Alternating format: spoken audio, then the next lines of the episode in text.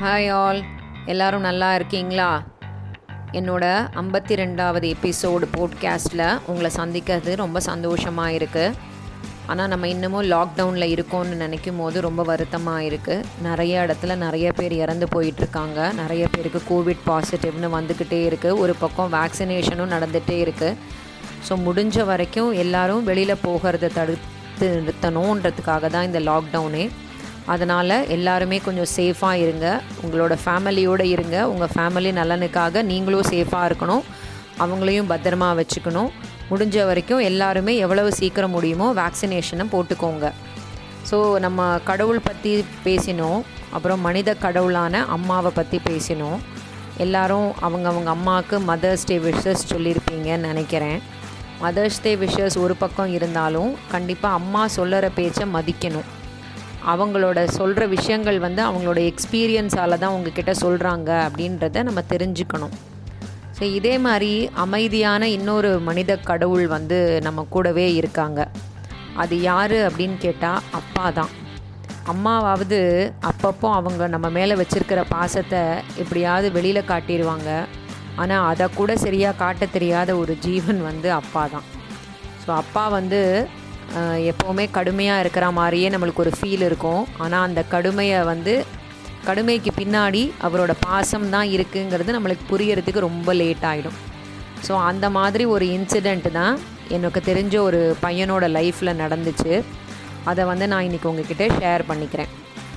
அதாவது என்னோடய ஃப்ரெண்ட் அந்த குட்டி பையனுக்கு வந்து அவங்க அப்பா அம்மா வந்து ஒரு ஒரு வருஷமும் சம்மர் ஹாலிடேஸில் அவங்களோட பாட்டி தாத்தா வீட்டுக்கு கூட்டிக்கிட்டு போவாங்க. ஒரு ஃபிஃப்டீன் டேஸை வந்து அவங்க அந்த பாட்டி தாத்தா வீட்டில் இருப்பாங்க. இருந்து அந்த சம்மர் ஹாலிடேஸை என்ஜாய் பண்ணிவிட்டு மறுபடியும் திரும்ப ஊருக்கு வந்துடுவாங்க ஸோ இதுதான் அவங்களோட ஒரு ஒரு வருஷம் சம்மர் ஹாலிடேஸோட பிளானாக இருந்தது. அந்த பையனுக்கு ஒரு ஒரு வாட்டியும் அவன் அந்த ட்ரெயினில் அவங்க பாட்டி வீட்டுக்கு ட்ராவல் பண்ணும்போது புது புது எக்ஸ்பீரியன்ஸ் அவனுக்கு கிடச்சிக்கிட்டே இருந்தது.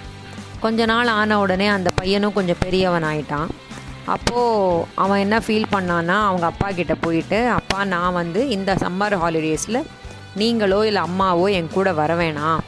நானே போயிட்டு பாட்டியெல்லாம் பார்த்துட்டு வரேன் அப்படிங்கிற மாதிரி தன்னோட விஷஸை சொல்கிறான் அப்போது அவங்க அப்பா வந்து சரி அப்போ நம்ம இதை ட்ரை பண்ணி பார்ப்போம். நம்ம பையன் தனியாக போகணும்னு நினைக்கிறானே அதை நம்ம வந்து ஹெல்ப் பண்ணுவோம் அப்படின்னு சொல்லிட்டு அவருமே வந்து அந்த பையனுக்கு டிக்கெட்லாம் புக் பண்ணி கொடுத்து ட்ரெயினில் ஏற்றி உட்காத்தி வச்சுட்டு அவங்க அப்பா சொன்னார் இந்த மாதிரி ரொம்ப ஜாக்கிரதையாக இருக்கணுங்கிற மாதிரி நிறைய அட்வைஸ் எல்லாம் கொடுக்குறாரு. அப்போ அந்த பையன் சொல்கிறான் எல்லாமே இது நிறைய தடவை எனக்கு சொல்லியிருக்கீங்கப்பா நான் இதை கண்டிப்பாக ஃபாலோ பண்ணுறேன் அப்படின்னு சொல்கிறான் கரெக்டாக அந்த ட்ரெயின் கிளம்புற நேரத்தில் அவங்க அப்பா என்ன பண்ணுறாரு கடக்கடன்னு வந்து அவங்க காதுக்கிட்ட போய் அந்த பையன்கிட்ட சொல்கிறாரு உனக்கு வந்து வழியில் ஏதாவது பயமாக இருந்தாலோ ரொம்ப தனியாக இருக்கும் அப்படிங்கிற மாதிரி ஃபீல் பண்ணாலும் நீ இந்த சட்டப்பையில் இருக்கிற ஒரு க லெட்டர் வைக்கிறேன். இந்த லெட்டரை எடுத்து படித்து பாரு அப்படின்னு சொல்லிட்டு ஒரு லெட்டரை அவர் பாக்கெட்குள்ளே வச்சுட்டு அவர் வந்து இறங்கி போயிடுறாரு. ஸோ பயணமும் ஸ்டார்ட் ஆகிடுது ட்ரெயினும் கிளம்பிடுது. ஸோ முதல்ல கொஞ்ச நேரத்தில் அந்த பையனுக்கு ரொம்ப ஹாப்பியாக இருக்குது இந்த மாதிரி தனியாக நம்ம ட்ரெயினில் போகிறோம் விதவிதமான ஆட்களை பார்க்குறோம் அவங்க அவங்க ஜாலியாக சிரித்து பேசிக்கிட்டு இருக்காங்க. ஸோ அம்மா அப்பா இல்லாமல் நம்ம தனியாக போகிறோம் அப்படின்றது எல்லாமே வந்து அவனுக்கு கொஞ்சம் த்ரில்லிங்கான ஒரு எக்ஸ்பீரியன்ஸாக இருந்தது. ரயில் வந்து நல்ல ஃபாஸ்ட்டாக போக ஆரம்பிச்சுது. அவன் ஜன்னல் வழியாக அந்த அழகான மர மரங்கள் அந்த நிலப்பரப்புகள் அந்த மேகம் அந்த லேம்ப் போஸ்ட் அது இதுன்னு ஒன்று ஒன்றா அழகாக ரசிச்சுக்கிட்டே இருக்கான். கொஞ்ச நேரம் ஆன ஆன உடனே என்ன ஆயிடுச்சு? மெது மெதுவாக வந்து அந்த ட்ரெயின் வந்து அந்த கசகசான்னு இருந்தது. அவங்க அவங்க அவங்க அவங்களோட இடத்துல செட்டில் ஆகிறது. ஒருத்தர் ஒருத்தர் அவங்க அவங்க பேசிக்கிறதுங்கிற மாதிரி. அவங்க அவங்க வேலையை பார்க்க போயிட்டாங்க. அப்போது கொஞ்ச நேரத்தில் அந்த பையனுக்கு அந்த தான் ரொம்ப தனியாக இருக்கோமோ அப்படிங்கிற மாதிரி ஒரு தாட் வந்தது. அதுக்கப்புறம் அடுத்த ஸ்டேஷன் அதுக்குள்ளே வந்துடுச்சா? அப்போது அந்த அவனோட சீட்டில் எதிரில் வந்து ஒரு காலி இடம் இருந்தது. அந்த காலி சீட்டில் ஒருத்தர் வந்து உக்காந்துட்டார். அவர் பார்த்தானா ரொம்ப முரட்டு தோற்றமோடு இருந்தாரா? இவனுக்கு கொஞ்சம் பயம் வந்துடுச்சு. ஐயோ இவர் பார்த்தாலே நம்மளுக்கு பயமாக இருக்குது அப்படின்னு சொல்லிட்டு. இன்னும் கொஞ்சம் மெதுவாக பயப்பட ஆரம்பிச்சிட்டான் அவன். ஏற்கனவே அவங்க பக்கத்தில் இருக்கிறவங்க எதிரில் இருக்கிறவங்கன்னு யாரும் பேசுகிறதும் நின்றுடுச்சு. ட்ரெயின் மட்டும் ரொம்ப ஃபாஸ்ட்டாக ஓட ஆரம்பிச்சிருச்சு. மனசில் ப ரொம்ப பயம் வந்துருச்சு அவனுக்கு. அவன் ஜன்னரத்தை தலையை சாய்ச்சிக்கிட்டு அப்படியே ரொம்ப பயந்து போய் க ம- கண்ணீராக கண்ணுலேருந்து வருது. அவன் வந்து அப்படியே ஜன்னலை தலையை சாய்ச்சிக்கிட்டு உட்காந்துருக்கான் அப்போது அவங்க அப்பா வந்து அவன் சட்டப்பையில் ஒரு லெட்டரை வச்சது அவனுக்கு ஞாபகம் வந்தது. அப்பா தான் சொன்னாரே நீ ரொம்ப தனிமையாக ஃபீல் பண்ணும்போது இதை எடுத்து படித்து பாருன்னு ஸோ நானும் அதை எடுத்து படித்து பார்க்குறேன் அப்படின்னு சொல்லிட்டு அவன் அந்த லெட்டரை எடுத்து பிடிச்சு பார்க்குறான். நடுங்கிற கையோடு அதை எடுத்து பிரிக்கிறான். பார்த்தானா அதில் ஒரு சின்ன நோட் எழுதியிருக்கு. பயப்படாதே மகனே நான் அடுத்த பெட்டியில் தான் இருக்கிறேன் அப்படின்னு சொல்லி ஒரு லெட்டர் ஆமாம் பார்த்தீங்களா? அது யார் எழுதினது அப்படின்னா அவங்க அப்பா. அவர் வந்து நான் அடுத்த பெட்டியில் தான்ப்பா இருக்கேன். நீ பயப்படாமல் இந்த ட்ரெயினில் ட்ராவல் பண்ணு அப்படின்னு சொல்லி அவங்க அப்பா ஒரு தைரியம் கொடுக்குறாரு. அப்போ அவனுக்கு நல்ல பயமின்றி ரொம்ப தைரியம் வந்துடுச்சு அவனுக்கு ரொம்ப சிரிப்பு வந்துடுச்சு தன்னோட குனிஞ்சிருந்த தலையை வந்து நிமித்தி உட்காந்து அந்த அந்நியர்களோட ரொம்ப ஜாலியாக அவன் ட்ராவல் பண்ண ஆரம்பிச்சிட்டான். இதுதாங்க அப்பாவோட அன்பு அரவணைப்பு எல்லாமே. அவர் தன்னோட அன்பை சும்மா சும்மா சொல்லி காட்ட மாட்டார். ஆனால் விழுவதற்கு முன்னாடி பிடித்து கொள்ளவும் தூக்கி விடவும் தோள் கொடுக்கவும் அரவணைக்கவும் ஆசீர்வதிக்கவும் அவர் தவறவே மாட்டார்.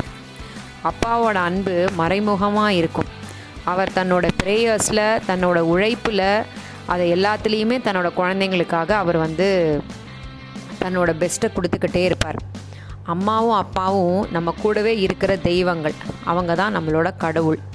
அவங்க நம்மளை குழந்தைகளாக இருக்கும் பொழுது எப்படி பொறுப்பாக பெருமையாக ரொம்ப ஜாக்கிரதையாக வளர்த்தாங்களோ அதே மாதிரி தான் நம்மளும் அவங்கள வயசாகும் போது அவங்கள ரொம்ப பொறுப்பாகவும் ரொம்ப பத்திரமாகவும் வளர்க்கணும். அவங்களோட ஆசீர்வாதத்தில் தான் நம்மளோட லைஃப் இருக்குது அப்படின்றத புரிஞ்சுக்கணும்.